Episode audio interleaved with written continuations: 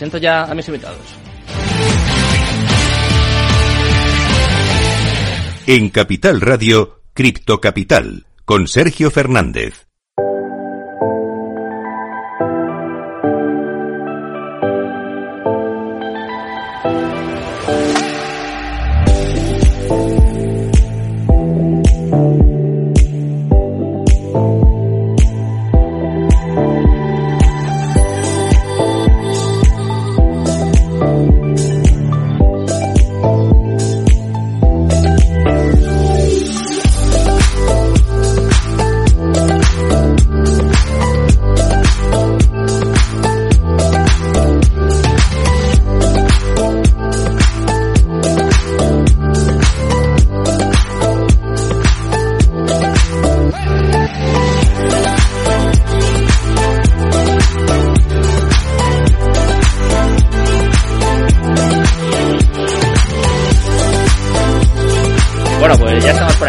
Los viernes, con nuestra tertulia cripto, la única tertulia cripto que hay en España y con los mejores invitados. Tengo conmigo, eh, ya les vi hace poco, eh, hace menos de un mes, vi a Sebas, a Marc, a Secreto DeFi y hoy estamos aquí para hablar mucho, largo y tendido de criptos. ¿Qué tal, chicos? Buenas noches, Sebas. Encantado de tenerte por aquí. Se estrena con nosotros Marc, Secreto DeFi. ¿Qué tal? Buenas noches. Hola, muy buenas, tertulia. Sergio. Buenas noches. Novato. ¿Qué tal? ¿Cómo vais? ¿Todo bien? ¿Todo bien por aquí? Muy bien. Y tenemos también a Bruno Marcial. Se estrena también con nosotros, un experto en blockchain, en criptos, que viene a analizar con nosotros todo lo que está pasando en el mercado. ¿Qué tal, Bruno? ¿Qué tal? Buenas noches. Oye, muchas gracias por invitarme. Muy bien. Eh, bueno, pues vamos a analizar un poco lo que está pasando. Lo comentaba al principio del programa. Justo estamos en una fecha muy importante, ¿no? Es el cierre mensual, en este caso de Bitcoin, del resto de criptomonedas. Es verdad que en estas fechas suele aumentar mucho la volatilidad. O sea, es un momento muy complicado, sobre todo para, para los traders. Y quiero que me comentéis un poco vuestra perspectiva, vuestra opinión, vuestra visión del mercado y sobre todo de este cierre mensual que siempre eh, hay muchas pérdidas, ¿no? Es un momento peligroso. No sé, no sé cómo lo veis, Sebas.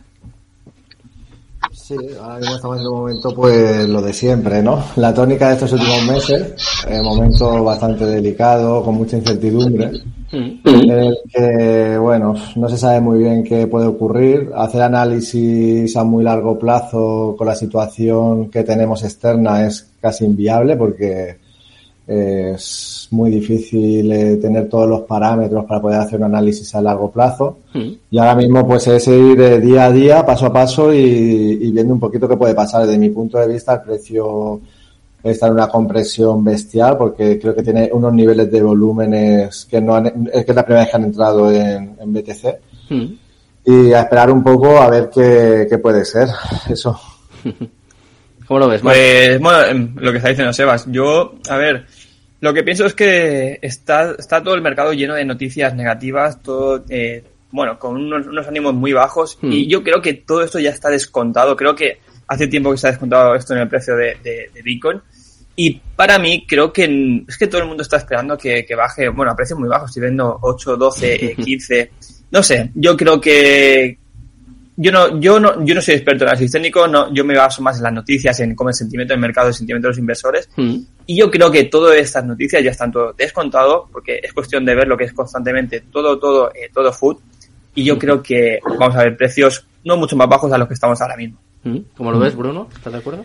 Bueno, yo creo que estamos en una situación que hay mucha volatilidad, mucha incertidumbre, las eh, noticias macroeconómicas no ayudan en absoluto al, al precio y el problema de entrar con tanta volatilidad es que ahora mismo hay muchísima mani- manipulación de- del mercado y la gente que quiere hacer short eh, va a perderlo, la gente que entra en long también.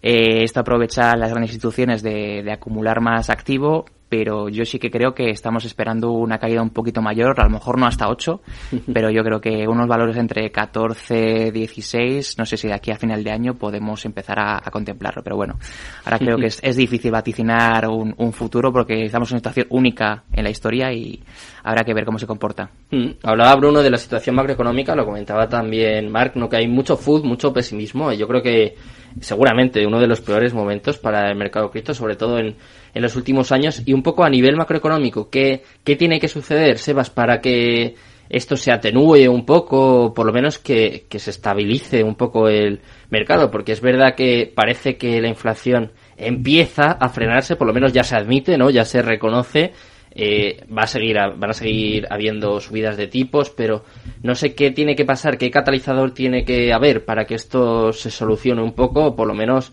empiece a subir un poquito el mercado, en este caso Bitcoin o el resto de criptos. Vale, desde mi punto de vista, eh, de lo que son las criptomonedas Bitcoin, ¿vale? Hablamos de, nos centramos en Bitcoin. Para mí es un mercado que tampoco tenemos que tener mucho en, a ver, tenemos que tener en consideración todo, todo lo externo, pero creo que hay factores que también pueden beneficiar un poco, sobre todo a las criptomonedas, ¿no? Especialmente Bitcoin. Hmm. Entonces, eh, ¿qué es lo que tiene que pasar? A ver, ahora mismo vivimos una situación que creo que es, bueno, Bitcoin es la primera vez que lo vive. Obviamente no lo había vivido. La mayoría de nosotros creo que también es la primera vez que lo estamos viviendo, ¿no? Eh, la situación esta que tenemos de inflación, la crisis, hay una crisis bastante, eh, la crisis de materia prima, eh, una situación, tenemos una guerra a las puertas de, Europa, bueno, por no decir en Europa, o sea, es la primera vez que realmente creo que vivimos todo esto. ¿Cómo puede reaccionar desde mi punto de vista? Eh, después también hay mucho, mucho FOMO, ¿no? Se está creando demasiadas expectativas negativas. ¿Cómo puede reaccionar Bitcoin? Desde mi punto de vista creo que, que opino un poco lo que opina Mark. Creo que sí que es posible que, o sea, que podamos ver una, o sea, no una recuperación, porque de momento obviamente no nos vamos a recuperar. Aquí hablamos de rank y nos podemos tirar un año en un rango lateral de 20 a 16, o sea, que tampoco hay que, vender que nos vamos a ir a, a 100, ¿no? Porque lo dudo muchísimo dada la situación que hay externa. Pero sí creo que Bitcoin eh, puede ser un refugio, eh, un refugio eh, hacia los inversores para proteger un poco su, su dinero. Solamente hay que ver el, el, euro, cómo se está desplomando. Eh, ya lo puedes comparar con cualquier divisa, ¿eh? está con, con la divisa de Rusia. O sea, lo con cualquier divisa podemos ver cómo se desploma. Al final, la única moneda que está fortaleciéndose es el dólar. El dólar en algún momento creo que debería de estabilizarse también. Y eso podría beneficiar bastante a, a las criptomonedas. Mm. ¿Cómo lo ves, Mark? Bueno, pues es que yo, bueno, mira que no, no hablo con Sebas antes de venir, nada, no, no hemos hablado, pero confío bastante en lo que... Sí, sí. De hecho, eh, de hecho un spoiler. no, no, para nada, pero es que coincido mucho en lo que está comentando. Eh, para mejorar la situación, pues eh, yo creo que ni ellos lo saben, ni, ni, prácticamente nadie sabe cómo mejorar esto, porque está la cosa eh, muy complicada. Pero bueno, eh, en referencia a lo anterior, pues creo que simplemente es cuestión de, de esperar, cuestión de que se calme un poco todo, todo el sentimiento que hay en el mercado.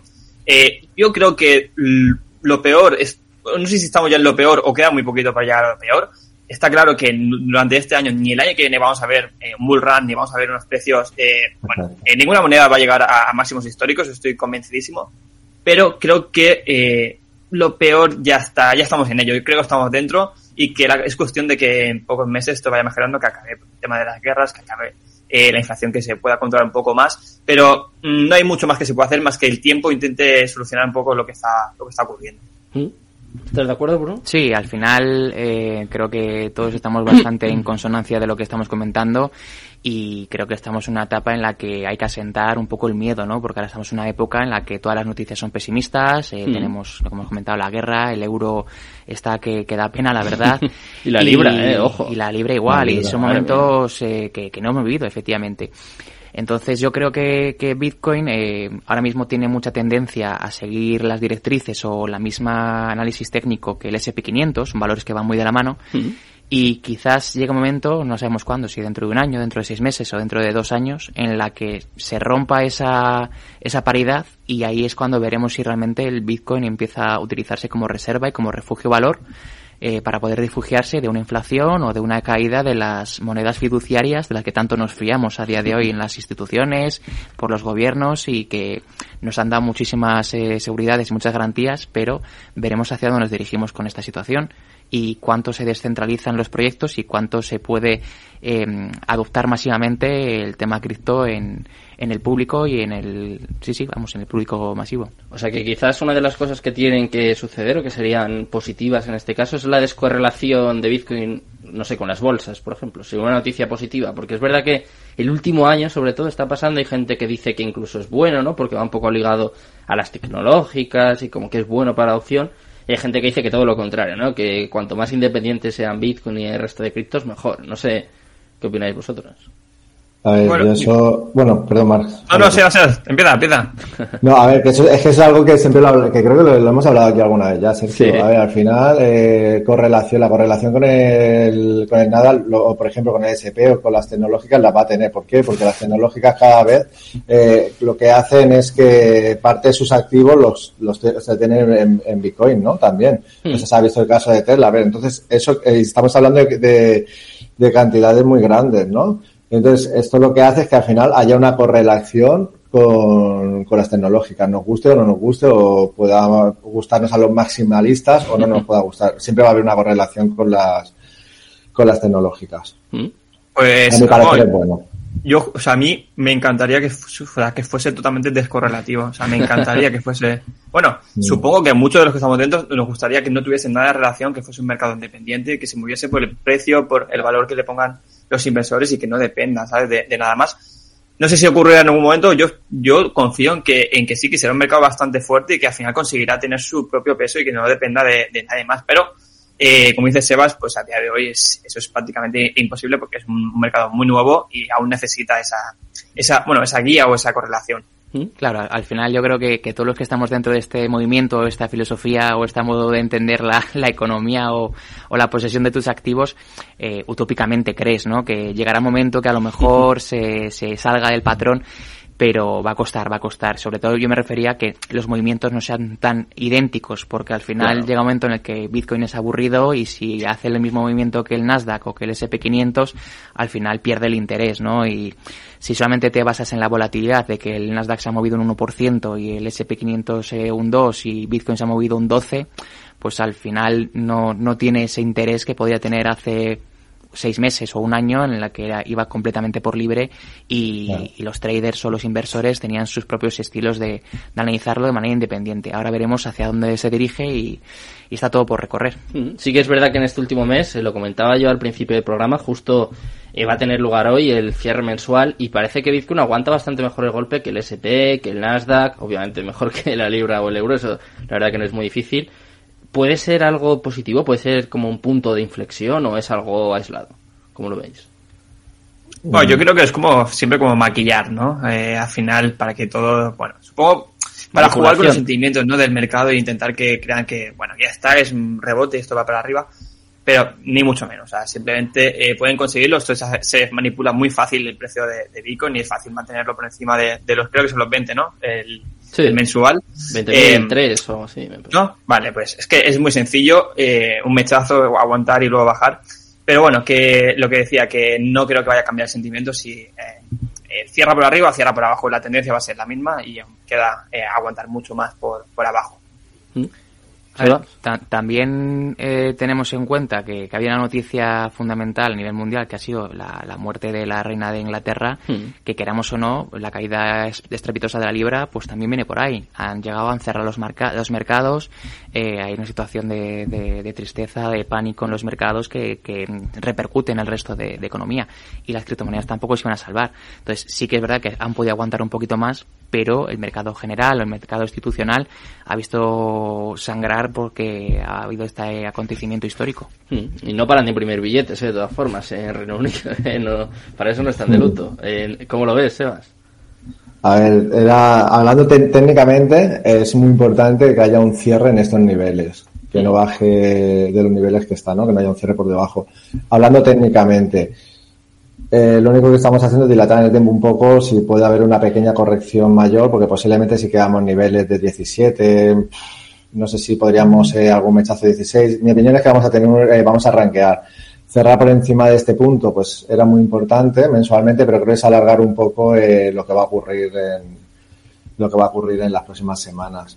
Respecto a lo demás, pues hombre, la verdad es que yo veo que sí que es cierto que las noticias están afectando, sobre todo el tema de la libra, pero también creo que es un poco por la tipo de política económica que está adoptando Inglaterra ahora mismo, ¿no? Hmm. Que creo que van sin ton ni son. Eh, no saben qué hacer para, bueno, si van a imprimir, ¿no? Para poder pagar la, su propia deuda. Al final, creo que también viene un poco por ahí el tema, el tema este de la libra. Y Europa ya veremos si, si nos sigue sus pasos. Y de aquí a final de año, ¿qué esperáis? Porque os estoy escuchando, eh, como decía antes Bruno, veis todos un poco ahí en consonancia. eh, ¿sois pesimistas de aquí a final de año? Porque es verdad, siempre se dice October, ¿no? Siempre se dice que en octubre suele subir bastante. El año pasado, desde luego, se vio. Tuvimos el máximo histórico en noviembre. ¿Se puede ser positivos de aquí a final de año? ¿Puede remontar un poco? Por ejemplo, el otro día estuve con los amigos de Valdomera Crypto, que seguro que muchos les conocéis, y más o menos por lo que yo escuchaba la gente espera 30, 40, ¿Es ser demasiado optimista o vamos a seguir donde estamos y nos olvidamos hasta el año que viene o, el siguiente o hasta el próximo halving? No sé, no sé cómo lo ves. A ver, yo lo primero es que no sé cómo se atreven a, comparar eh, precios de un año al otro, es decir, cómo comparar situaciones porque son muy, muy diferentes y, claro. creo que no, no tiene sentido, o sea, a nivel eh, macroeconómico no, se puede hacer un análisis en eso, porque mm. si el año pasado estaba X precio, pues este no va a ser el mismo. Y para mí, lo vuelvo a repetir, o sea, no es que esté a, o sea, mi tendencia no es ni negativa ni pesimista, sino es, es lo normal que, que, tiene que ocurrir en el mercado. Tiene que haber, o sea, se tiene que consolidar el precio, tiene que haber pasar un tiempo donde estos rangos y que la gente, que los inversores aprendan a saber, o sea, a manejar el mercado y sepan que por mucho que esté el precio así, no quiere decir que esto se vaya a ir a cero o, que vayan a perder sus inversiones, sino es, yo creo que es un momento de, de consolidar y de, y de, intentar aprender cómo funciona este, este mercado y que no todo es como, bueno, es que también se habían mal educado a muchas personas en el tema de las inversiones, donde todo su vida y todo era eh, alegrías. Así que para mí no es que sea malo si, si sigue bajando de aquí a final de año, creo que es lo más normal y creo que ayudaría también a, madurar un poco el mercado y a la gente que no está preparada, pues que, que salga del mercado. Mm, en cuanto al mes de octubre, eh, ¿qué pensáis, eh, Seba, Bruno? Porque es verdad, si no me equivoco, que solo ha habido tres cierres mensuales en negativo, o sea, el balance es bastante positivo. Es verdad que es un mes en el que suele subir bastante ¿Qué esperáis? ¿Puede ser un mes positivo? ¿Puede de alguna forma reafirmar o subir un poco el mercado? Al igual, que, al, igual que septiembre es un, es un mes que históricamente ha cerrado negativo. Hmm. Entonces, sí, es una referencia, ¿no? Desde mi punto de vista, soy un poco. Sabría decirte un poco lo que te ha dicho Mar, pero no lo digo por decir lo que queramos escuchar, lo digo porque es, es, la, es la realidad. La realidad es que ahora mismo no podemos ver, eh, no podemos hacer un análisis y decirte, oye, pues mira, yo creo que a final de año vamos a estar en los 30, porque es que es inviable, no sabemos lo que está ocurriendo fuera, o sea, podemos ver un gráfico, interpretamos el precio, pero realmente hay muchos factores externos ahora mismo que no sabemos cómo van a evolucionar de aquí a 15 días, un mes, entonces no podemos hacer análisis a más largo plazo. De mi punto de vista, octubre creo que puede ser eh, un mes positivo hmm. pero sin grandes alegrías. Creo que va a ser, pues bueno, podemos estar en la zona de los 21, 22, pero bueno, si hubiese alguna sorpresa subir más, pero creo que vamos a estar un poco en, el rango. No creo que, Sí, sí, yo, yo, secundo completamente tu teoría, Sebas. Al final, eh, la alegría que puede darnos octubre es que cierre en 22, eh, en 24, siendo muy optimista. Yo, con poco, ¿eh? yo, me, yo me considero este año ranguista, ¿no? Ni optimista ni pesimista, sino que creo que vamos a estar en un rango muy, muy largo y que octubre a lo mejor, oye, pues nos da una pequeña alegría, pero va a ser algo eh, como un oasis en el desierto que parecer que, venga, la economía se reactiva, porque al final, si en octubre siempre históricamente ha habido esas subidas, es porque se empieza a reactivar de nuevo, mm. vuelves del verano, en septiembre siempre hay una caída, con lo cual el ciclo te hace que octubre sea, sea de subidas y cierres con velas verdes, pero también hay que tener en cuenta que del año pasado eh, tuvimos un máximo histórico porque hubo una, noticia, una noticia mundial eh, que fue el anuncio de Facebook que se pasaba a, denominar Meta. Entonces eso hizo un boom en el concepto de metaverso, todas las empresas querían estar con el metaverso, hubo muchísimas subidas en todo ese ámbito y eso repercutió muy positivamente. Ahora estamos en una situación completamente contraria. Eh, no sabemos si Putin va a dar un botón y, y vamos a tener una catástrofe nuclear. Estados Unidos eh, está cada día con la inflación que no sabe si combatirla, si no combatirla, pero si la combate resulta que luego van a tener más pobreza y el perfil del usuario va a tener menos capacidad adquisitiva. Entonces, bueno, creo que no hay que comparar eh, este año con el año anterior y hay que ver que yo creo que nos saldremos de entre 22 y 16 hasta final de año seguramente. Mm. Entonces, eh, según esto que estás diciendo, ¿se puede considerar que Bitcoin está infravalorado a día de hoy? Es verdad que el precio al final es algo secundario, ¿no? Que ahora nos estamos centrando mucho en el precio y lo decía antes Mark y es cierto, ¿no? Que la tecnología no para, los proyectos no paran de desarrollar cosas. En este caso salió la noticia el otro día de Bitcoin, de Taro, que, bueno, cada vez están incluso en este caso bitcoinizando el dólar. O sea, esto no para, pero sí que es verdad que eh, al final la gente es más pragmática, ¿no? Se puede decir que se fija en el precio ¿Qué pensáis? ¿Es verdad? ¿Se podría decir que ahora está infravalorado, un poco devaluado o, para vosotros es A ver, para, para mí, o sea, ¿qué es infravalorado o qué es sobrevalorado en el precio? Porque mm. es el valor que le dan las personas y la utilidad que tiene. Entonces, eh, para mí Bitcoin es una referencia, pero que porque fue la primera, pero para mí no es la mejor criptomoneda o no es el mejor ejemplo de lo que es eh, la descentralización, lo que es la utilidad. Creo que, que, hay muchas mejores opciones, pero el valor es que es muy relativo porque para alguien puede estar demasiado sobrevalorado porque igual no tiene ese, ese valor o esa utilidad o, o, ese, o esa, esa cercanía que puede utilizar cualquier persona, sino, o incluso puede ser alguien que esté infravalorado porque piensa que es muy escaso y necesita que, suba más de precio. Yo creo que es muy relativo, que no tiene, no podemos identificarlo si vale poco o vale mucho. Es que esto mm. depende también de la, de, la, de la utilidad y sobre todo de la gente, la demanda, la, oferta. O sea, es, es complicado valorar eso. Has dicho, Mark, que hay algunas que para ti son mejores. Te tengo que preguntar, obviamente, te tengo que tirar ahí de la lengua. ¿Cuáles son un mejor ejemplo de descentralización o, o qué proyectos hay que te guste más, porque es verdad que siempre se dice Bitcoin y por un lado está Bitcoin y por otro las demás, ¿no? Lo decía incluso. Sí, sí, sí, siempre se, se, agrupan, ¿no? En, en dos. A ver, en el tema de, descentralización yo no estoy muy de acuerdo porque no, no hay nada descentralizado a día de hoy. Tecnológicamente es imposible hmm. y a nivel de utilidad, a nivel de que me guste más, por ejemplo, yo prefiero Ethereum antes que, que Bitcoin, ¿vale? Prefiero. ¿vale? Eh, a, pesar de que haya más centralización, de que esté más controlado, de que dependa una persona, tal, tal, tal. Pero es la, el valor o, la, o la utilidad que tú le quieras dar a, esa criptomoneda. Si para ti eh, crees que se puede adaptar mejor, que se puede tener una mayor utilidad, pues para ti puede estar infravalorada, ¿no? Pues eso es lo que estamos hablando, que la valoración de Bitcoin es la que se le ha puesto y nadie lo ha cuestionado, ¿no? En su momento, yo creo que eh, dentro de unos años estoy convencido de que habrán, no sé si sorpasos, no lo sé, pero sé que habrán sorpresas. ¿Qué pensáis? Bien, ¿eh? me gusta este debate, ¿estáis de acuerdo? Arriesgado, arriesgado el sorpaso, ¿eh? eso, eso es complicado. es, llamativo cuanto menos. Opino un poco lo mismo. Al final, eh, valorar si está infravalorado o sobrevalorado Bitcoin es muy difícil. Eh, yo en una empresa analizo los fundamentales, puedo analizar la empresa, tenemos muchísimos datos hmm. y puedo saber si su precio está infravalorado o sobrevalorado puedo llegar a una conclusión clara. Con Bitcoin eh, nos tenemos que guiar por la usabilidad, por la adopción y por ciertos aspectos ¿no? externos. Bueno, luego hay, aparte sí que hay algunos aspectos eh, fundamentales que podemos tener en consideración, pero tampoco nos pueden llegar a dar un valor real de lo que valdría en este caso el activo, ¿no? Bitcoin. Hmm. O sea, es muy, es muy difícil saber. Para mí Bitcoin sí que es único, a diferencia de Mar, opino que, está Bitcoin a un lado y el resto al otro lado, pero bueno, porque también tenemos un poco, hay diferentes, diferentes perfiles.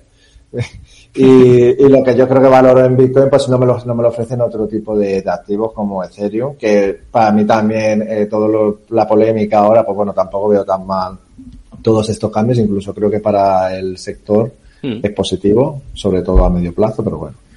Ahora, ahora lo hablamos, si te parece, pero quiero escuchar también a Bruno en ¿Tú eres de Bitcoin y luego las demás? Yo creo que sí. Y mencionando a Juan Ramón Rayo, eh, creo que también eh, se usa de manera diferente. Eh, Bitcoin es ahora mismo pues una reserva de valor, transacciones internacionales, ahorro en comisiones, la posibilidad de transmisión peer-to-peer sin intermediación y ya está. O sea, esa es la realidad. Bitcoin no tiene otra usabilidad ni otra utilidad. Entonces, su, su gran potencial o su gran uso es el reserva de valor y cuando el gran público adopte o acepte que esa es la utilidad que tiene Bitcoin, pues se refugiarán en él, lo utilizarán como un activo en el que quieran invertir a largo plazo y tendrá ese crecimiento. Ahora bien, eh, a la hora de invertir o a la hora de creer en otros proyectos, como puede ser Ethereum, un Polkadot o un Solana, eh, será más ver eh, qué, qué, usabilidad, qué escalabilidad, eh, qué interoperabilidad tienen esas blockchain y hacia dónde se pueden dirigir. Entonces ahí sí que inviertes en función de, de la, de la posibilidad de utilizarlo y de lo que esa tecnología va a evolucionar y sobre todo que va a poder usar varias personas esa, esa criptomoneda, esa blockchain en particular. En el caso de Ethereum, que lo comentaba Sebas, y me parece interesante porque no lo he comentado con vosotros, eh, quiero saber qué os ha parecido este MERS, también si ha sido un éxito o no, cómo se ha implementado, y un poco eh, lo que decía antes Mark, es verdad que se ha debatido mucho, ¿no?, sobre si ahora se ha hecho más centralizada, que era una cosa ya que se decía antes de Ethereum, ¿eh? Yo me acuerdo que había mucha gente que decía que, que los bancos más importantes están detrás, como que es el anticripto. No sé qué pensáis vosotros y sobre todo después de esta última actualización. Si es positivo o negativo para el mercado. A ver, eh, es positivo para la red, ¿no? Porque al final es una actualización que ha salido súper bien, no habiendo un problema. Hmm. Y va a ayudar, no ahora, sino dentro de 6-10 meses cuando salga la siguiente, que será la de Sardium, que eso sí que ayudará muchísimo a las fees y a las transacciones que sean mucho más rápido. Hmm. Pero eh, el tema de- del Nerds, pues como sabéis, eh, bueno, esto quien esté en cripto y en los mercados sabe perfectamente que es eh, comprar el rumor, vender la noticia. Eh, cuanto más se acercaba el MERS, más hablaba, más, más FOMO entraba la gente, pues evidentemente más gente se habrá quedado atrapada y los principales que manejan pues toda la información y se posicionan antes son los que han sacado beneficio. El precio de Bitcoin, es, o sea, de Bitcoin, de Ethereum, es lo que vale realmente ahora, no lo que valía de 2000 tal. Entonces, eh, es normal, o sea, eso se, provoca por el FOMO, pero a nivel de actualización y a nivel de, crecimiento, creo que es mucho, o sea, es importante y es bueno y, y- y es necesario que se haga.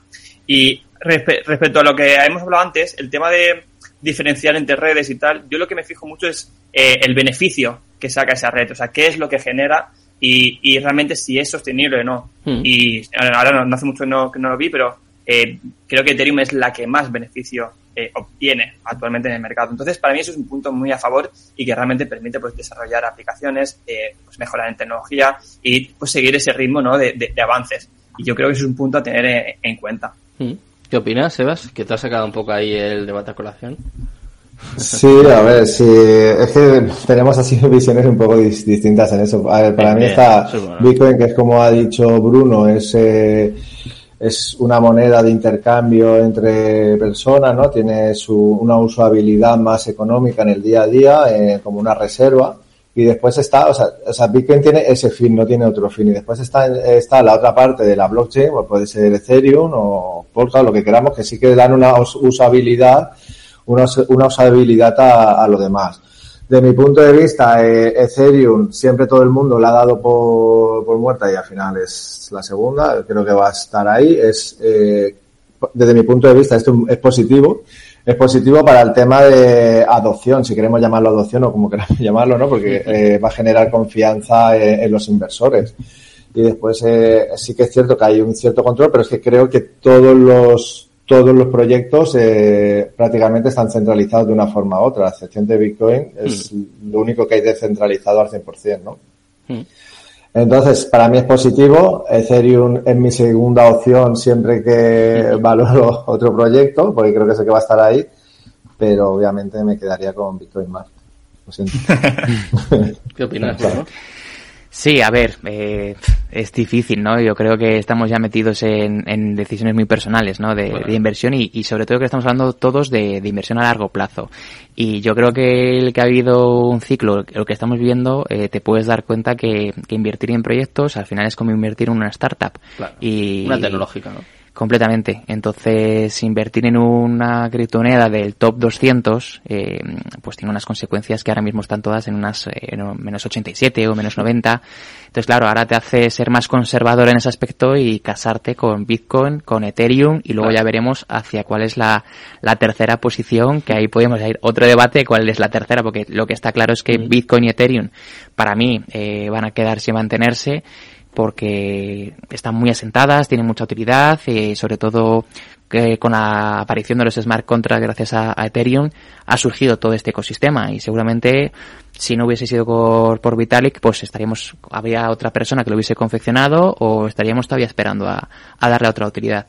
Entonces creo que, que tendrá un largo recorrido y habría que analizar cuál de las criptomonedas que están en un top 100 o un top 50 pues tienen esa posibilidad de, de entrar en un top 10 o de las del top 10 si hay alguna que en algún momento pueda asemejarse o pueda estar cerca de, de un Bitcoin y de un Ethereum. Mm, Hay mucho debate en cuanto a esto porque no sé cuántas Ethereum Killer han habido, muchísimas, muchísimas. Y eh, me parece bien lo que acaba de comentar Bruno. Si os tuviese que decir un top 3, os, os pidiese un top 3, porque se habla mucho de Polkadot, lo comentaba antes Bruno, eh, Solana, en su día se hablaba mucho de Cosmos. Eh, no sé, ¿hay alguna poco para si los oyentes están empezando, los espectadores que se hagan una idea, que no es un consejo de inversión, ¿eh? ni mucho menos, no, No. tenemos ahí el disclaimer, pero está está claro, pero quiero saber un poco vuestra opinión. Yo si tuviese que hacer una apuesta sería con BNB, claramente. Bueno, simplemente por el nivel. Conservador ahí, pues, eh, sobre todo- Dime. Conservadora ahí, esa.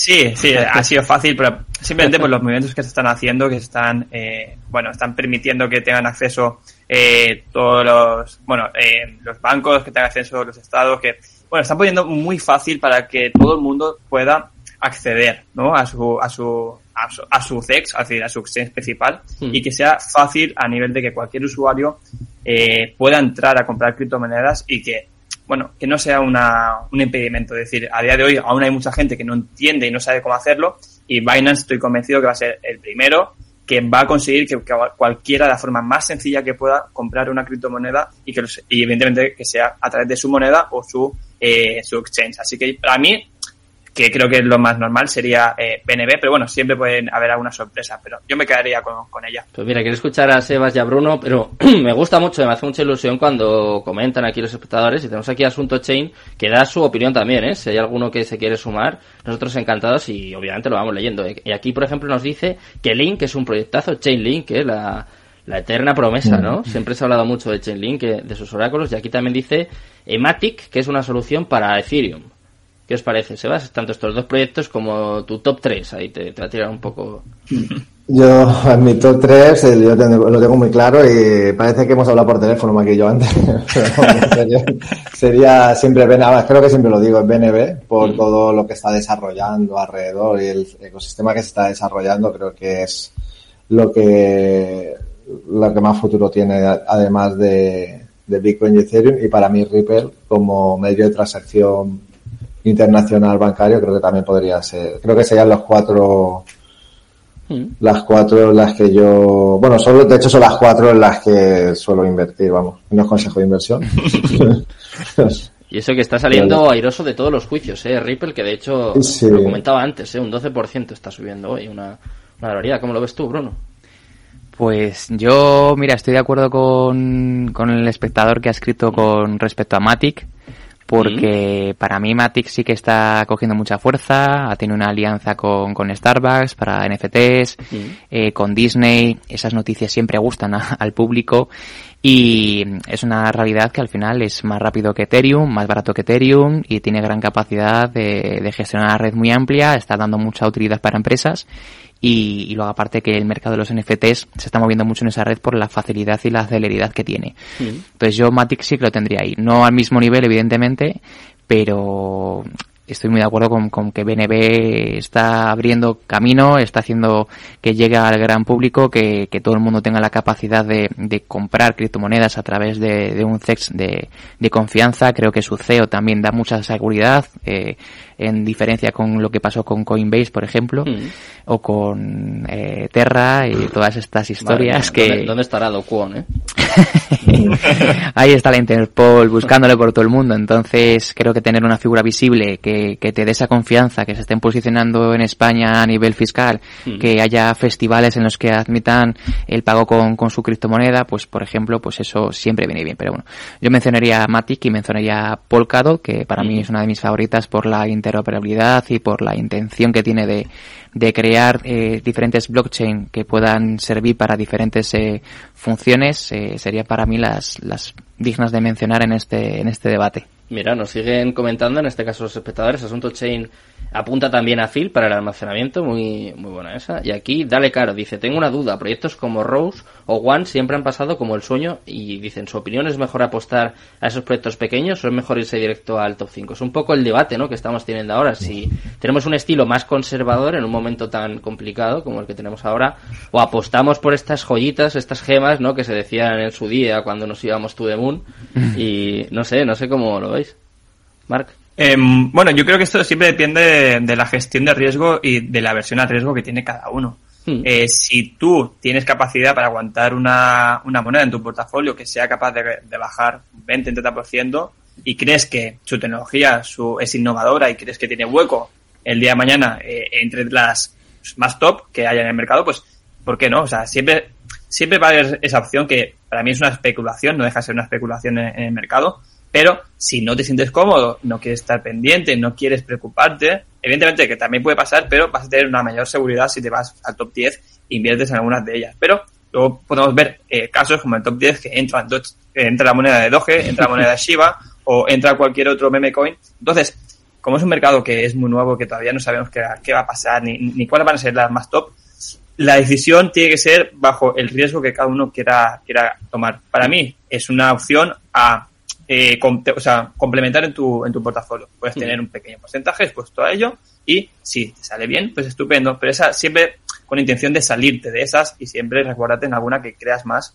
a largo plazo. Hmm. Aún así, Mark, con esas meme coin tipo 2, SIBA y demás, sobre todo si es un inversor novato, que es lo que sucedió el año pasado, hay que tener mucho cuidado, ¿eh? porque ahí hubo mucho... Hay que, hay que alejarse, al principio hay que alejarse porque no, no entendemos por qué suben tanto, no entendemos por qué no ganamos nosotros tanto dinero con, con estas monedas. Y al principio hay que alejarse porque lo único que vamos a comprar va a ser una moneda que a los dos días eh, se va a devaluar un 90% prácticamente seguro. Entonces, eh, hay muchas mejores opciones por, por comenzar y creo que eso sería lo último en lo que tenemos que fijar si realmente queremos aprender a invertir y sobre todo ya no eh, conseguir unas rentabilidades desarrolladas que siempre se habla mucho de un 20, un 30%, no. Simplemente combatir la inflación y que tus ahorros pues no se devalúen. Ya está, no, no hay que buscar nada más al principio.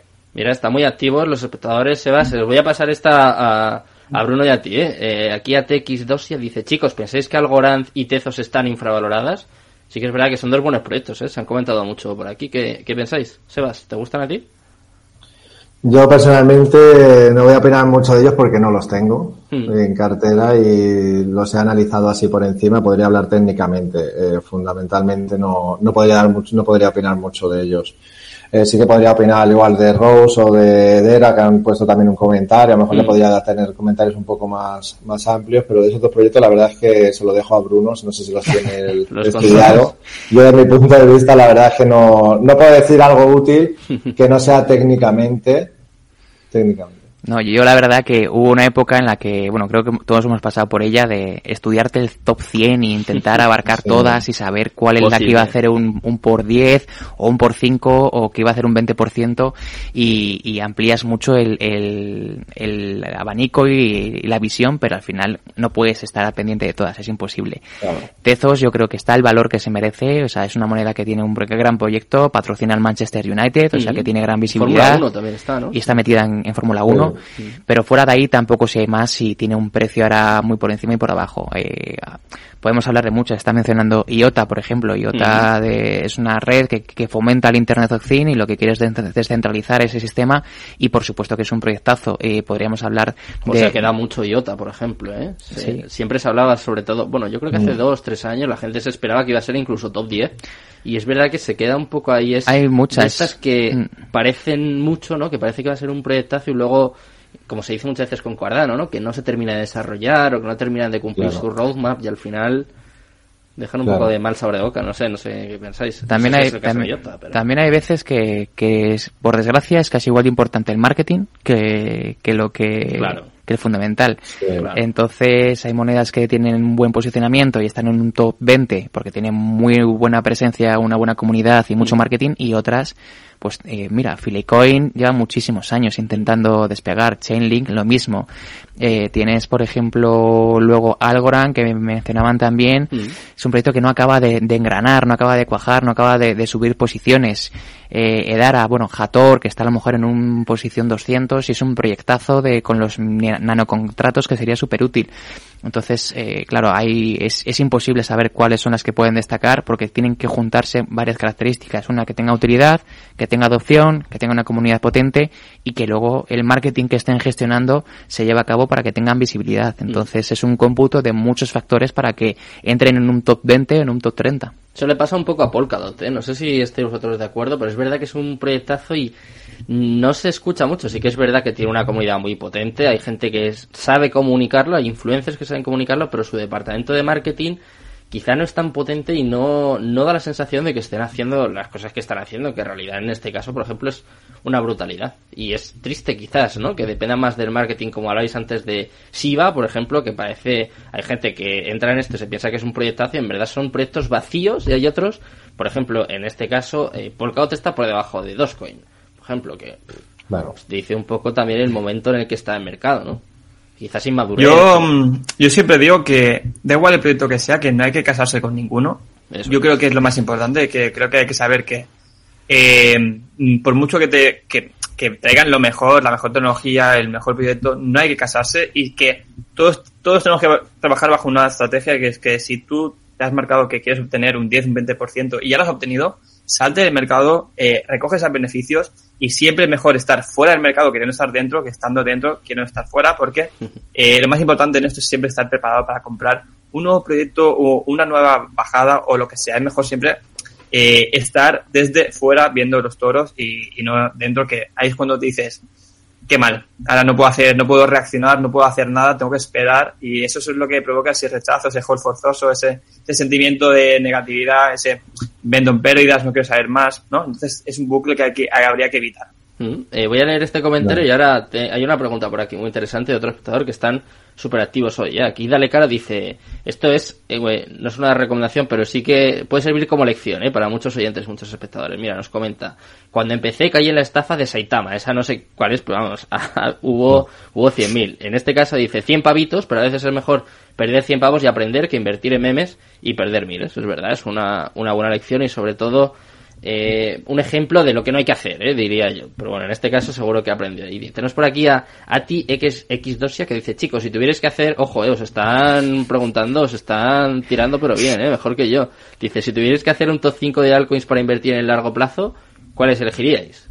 Top 5, top 3, eh, tampoco os voy a pedir tanto, pero hay proyectos así que digáis, oye, pues esto me gusta, esta, como decía antes Bruno, esta tecnología o mm. este sí que tiene utilidad, sí que puede cambiar cosas.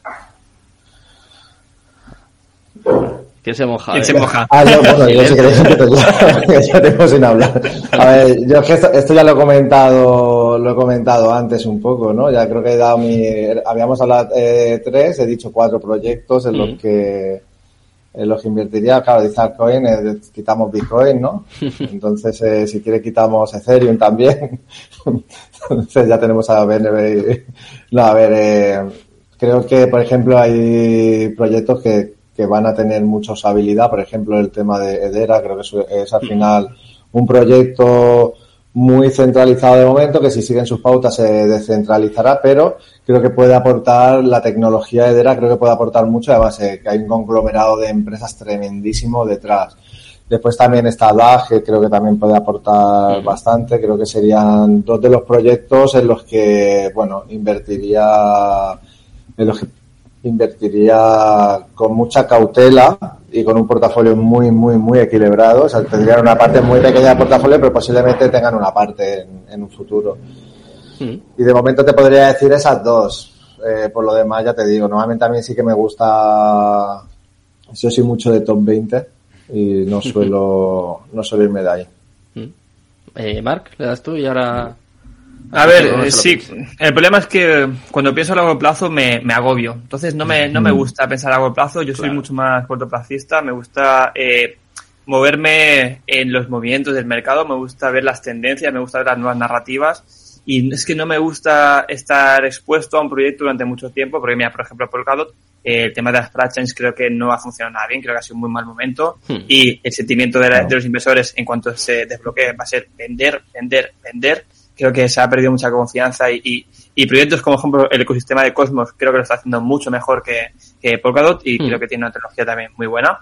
Pero es eso, yo, por ejemplo, no sería capaz de, de, de decir un, un, portafolio de largo plazo porque no me atrevo hacerlo. Creo que ni estoy preparado ni, ni creo que nadie pueda saber eh, un top 5 de, del mercado. Y prefiero, siempre recomiendo que eh, estén en la tendencia, que estén en la narrativa, que estén en el momento del mercado, porque todo tiene un sube y un baja y, y, hay que aprovechar esas horas y luego siempre esperar una nueva tendencia. Creo que es lo que mejor funciona y eso sí, pues si queréis mantener Bitcoin y Ethereum como algo eh, fijo, creo que estaría bien, pero incluir algunas más ya sería porque tú confías plenamente a ciegas en lo que va a hacer ese proyecto y creo que, bueno, hay gente que, que lo prefiere hacer, pero yo en mi caso prefiero no, no hacerlo está bien que os pregunten, pero siempre tienen que estudiar por ellos mismos, informarse bien, claro. porque al final es una decisión que tienen que tomar ellos. ¿eh? Por mucho que vosotros seáis expertos o por lo menos sepáis mucho de esto, pero al final esa decisión tiene, tiene que ser suya. Bruno, ¿tú cómo? Sí. ¿Tienes algún proyecto así? A ver, que, que tenga yo favoritismo eh, o que me gusten a mí más, pues he mencionado Hator, me parece una moneda con poca capitalización, con un fundamental y una tecnología muy potente Pero claro, es lo que me comentabas. Eh, ahora que los que nos escuchen, estamos escuchando a, a, cuatro o cinco personas que estamos hablando de esto, no por eso eh, puedes invertir en lo que escuches en un programa de radio, ni lo que leas en Twitter, porque al final vas a leer 55.000 opiniones diferentes y no vas a poder invertir en todos los proyectos. Y algunas interesadas, además. claro, y al final muchas se publicitan por puro interés económico, entonces ya estás mezclando el, el que alguien te esté promocionando un proyecto por su interés personal a que realmente crea en él. Entonces es, es, complicado y sobre todo yo siempre digo, es, hay que estudiar, hay que analizar, eh, buen mensaje el que arriesgó 100 euros y los perdió y gracias a ello ha aprendido y creo que es como se tiene que ir aprendiendo. Entonces eh, habrá que hacer un portafolio en el que tengas eh, un gran volumen en criptomonedas de un top 10, un top 20 y luego un porcentaje menor, pues poder jugar con, con monedas de más bajo, más baja capitalización y gracias a ello, pues a lo mejor sacas un, un rendimiento. Así que se me ocurran mencionar, pues hemos hablado de Rose, por ejemplo, que está muy vinculado con, bueno, está utilizando Meta su, su blockchain. Eh, hemos hablado de Polygon, eh, Polkadot. Y van a tener en cuenta, aunque a mí no es de especial interés para mí, pero creo que tiene bastante que ver eh, o que podrá hacer en el futuro, es crypto.com, creo. O sea, al final es una es un exchange que está muy posicionado a nivel mundial, que tiene muchos sponsors no sé si realmente va a tener un largo recorrido, pero sin duda el que haya comprado Los Ángeles Lakers, esté comprando un montón de publicidad y centros comerciales y Fórmula 1 y deportes, al final te posicionan como, como marca, como empresa y, y, si has invertido todo eso es porque a largo plazo tienes que hacer algo. Sí. Sin ver más la tecnología o el rendimiento que tenga detrás. Simplemente que, oye, se han invertido todo eso es porque me espero que tendrán un retorno y entendemos que los que inviertan en ello esperarán ese mismo retorno. Está en todos lados, desde luego, crypto.com. Pues ya que estamos hablando de adopción de empresas importantes, eh, si os parece, vamos a despedirnos con. Yo creo que ha sido la noticia del año, seguramente en España, eh, dentro del mundo cripto. La voy a volver a contar y ahora me, me decís vosotros vuestra opinión. Estamos hablando de Telefónica, una de las empresas más importantes de España, sin duda, que va a aceptar pagos en Bitcoin y cripto. Se ha invertido en Bit2Me y ha lanzado su propio mercado en FT, que también me parece esto muy importante. Eh, la, la voy a leer un poquito muy rápido. La gigante de telecomunicaciones de España, Telefónica, está pisando con fuerza los activos digitales, la Web3 y el metaverso. Se prepara para comenzar a probar los pagos con criptomonedas en su marketplace. El movimiento es parte de una alianza con el intercambio Bit2Me en el que Telefónica está invirtiendo. Telefónica hizo de inversor ancla en una ronda de financiación de Bit2Me que se estima que asciende, ojo, a los 30 millones de euros y las informaciones apuntan a que la inversión supone que la firma de telecomunicaciones se ha convertido en un accionista de referencia de Bit2Me, o sea que tiene una participación significativa en el exchange. El acuerdo ya está cerrado y se espera que Bit2Me brinde más detalles la semana que viene. De hecho, puedo decir que durante el programa he estado hablando con un miembro de Bit2Me y la semana que viene van a empezar a hacer declaraciones y vamos a empezar a, a saber un poco más sobre ello, pero así a, a priori, ¿eh? un poco como el primer impacto, el primer feedback de la noticia, ¿qué os parece? A mí me parece un notición, ¿eh? Me parece una noticia Sí, sí. buenísima. ¿Quién, quién empieza? Sí. A mí me parece una noticia súper positiva para tanto para la adopción, si queremos denominarlo así, Mm. como para, para todo el sistema, incluido eh, una notición para Telefónica, que una empresa con, con esa tendencia tan clásica eh, acaba de apostar por algo tan innovador como es este sector. Me parece una noticia muy buena y que nos está marcando un poco la dirección de que la adopción en algún momento va a llegar, porque creo que quieren hacer como un marketplace, ¿no? Mm. Eh, o NFTs. eh, creo- y creo que también, si no he leído mal, eh, lo va- van a utilizar, o sea, se va a poder comprar teléfonos móviles, ¿no? Eh, con criptomonedas en una plataforma. Sí. A ver, al final creo que este es un paso muy, muy importante y, vamos, posiblemente los, los demás sigan su- sus pasos. De hecho, es la referencia, por lo menos aquí en, en España o en Latinoamérica, suele ser la referencia y me imagino que muchos van a seguir sus pasos. Notición. Además también hay que recordar que hace poco, hace dos meses, si no me equivoco, entraron también en el accionariado de Gamium, de los amigos de CryptoProce, o sea, también apostando por el metaverso. Eh, no sé qué te parece, Mar, pero es verdad que Telefónica está siendo aquí pionera, desde luego. Está arriesgando y apostando de verdad por, por el mundo cripto. Es muy importante que las empresas más top de los diferentes nichos de mercado se posicionen y ayuden a acercar este, este mercado a, bueno, a la gran masa, ¿no? Y creo que es una noticia muy importante y que, y que seguramente al cabo de, de los meses vamos a ver muchas más y que van a seguir acercándose. Y, y realmente es interesante que eh, tanto los que ya nos manejamos tengo, tenemos esa, esa, esa facilidad para hacerlo, para los que no, que cada vez lo vean como más accesible y que lo vean como más cercano, sobre todo con esos, no, esos nombres de esas empresas tan grandes que es como que una vez que ya entra una ya parece que ya es normal y está todo eh, súper bien controlado y que ya cualquiera puede hacerlo. Pero hay una cosa que no me ha gustado del artículo que has leído, es que incluyan el, el nombre de los metaversos. Estoy muy cansado de que pongan el tema de los metaversos porque realmente eh, a día de hoy, para crear un metaverso, la cantidad de dinero que hace falta para que salga bien y que realmente tenga una utilidad y que tenga un uso, eh, creo que no, creo que ningún proyecto, o sea, ninguna empresa está preparada para, para hacerlo. Creo, mm. esa es mi opinión, a lo mejor me equivoco. Así que sigo, me da rabia ese, ese marketing, ese, ese, que se aprovechen esa oportunidad de meter mm. estos metaversos, meter eh, tema de NFTs, tal, porque luego realmente no, no funcionan como dicen y, y, no están al nivel mm, de hacerlo. Pero bueno, que la noticia no deja de ser algo muy bueno y creo que va, va a beneficiar a todos que nos interesa. Igual que se separa Bitcoin del resto de criptos, hay que hay que separar, yo creo, las criptos de NFTs y metaverso, que está todavía un poquito en, en pañales. que me parece que va, va en pack siempre todo y no, no Realidad virtual, ¿no? Realidad virtual de hace, hace 10 años. Yo me acuerdo, yo tenía la capa. Batiburrillo ahí. Eh, ¿Qué te parece, Bruno, esta, esta noticia? Ahora también hay mucho ruido con el tema de metaverso, ¿no? Eh, hay mucha incongruencia, mucho sinsentido y mucho, mucho FOMO. Entonces todas las empresas quieren entrar a hablar sobre tengo mi propio metaverso, estoy en el metaverso y es una jugada de marketing para salir en la foto. Oye, es lícito y, está bien hecho. Eh, pero sí que es verdad que Telefónica es un stand, es, es el baluarte de la tecnología en España en este momento y tiene muchísima referencia. es una empresa muy tradicional tradicionalista que está completamente desvinculándose de ese perfil y está accediendo a acercarse al perfil eh, cripto, eh, se asoció con Gameon, como decíamos, y quiere incluir eh, el, término metaverso en algo eh, muy familiar con su terminología y, y, tienen el proto metaverso o pseudo metaverso de la Academia de Rafa Nadal. Entonces, bueno, están ahí metiéndose de lleno en, en todo este aspecto y sin duda si Telefónica es una empresa de referencia y está introduciéndose en este mundo, van a seguirle las demás, está claro.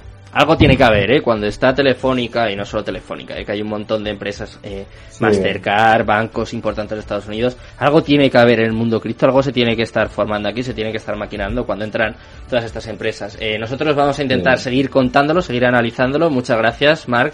Muchas gracias, Sebas. Muchas gracias, Bruno, por, por estar aquí en esta tertulia. Y nada, pues el lunes volvemos con más, seguiremos informando, seguiremos formando y seguiremos ayudando a toda la gente que quiera aprender un poco más sobre esto. Muchas gracias, muy buenas noches y Cripto Capital, to the moon. Hasta luego. Hasta luego. Chao.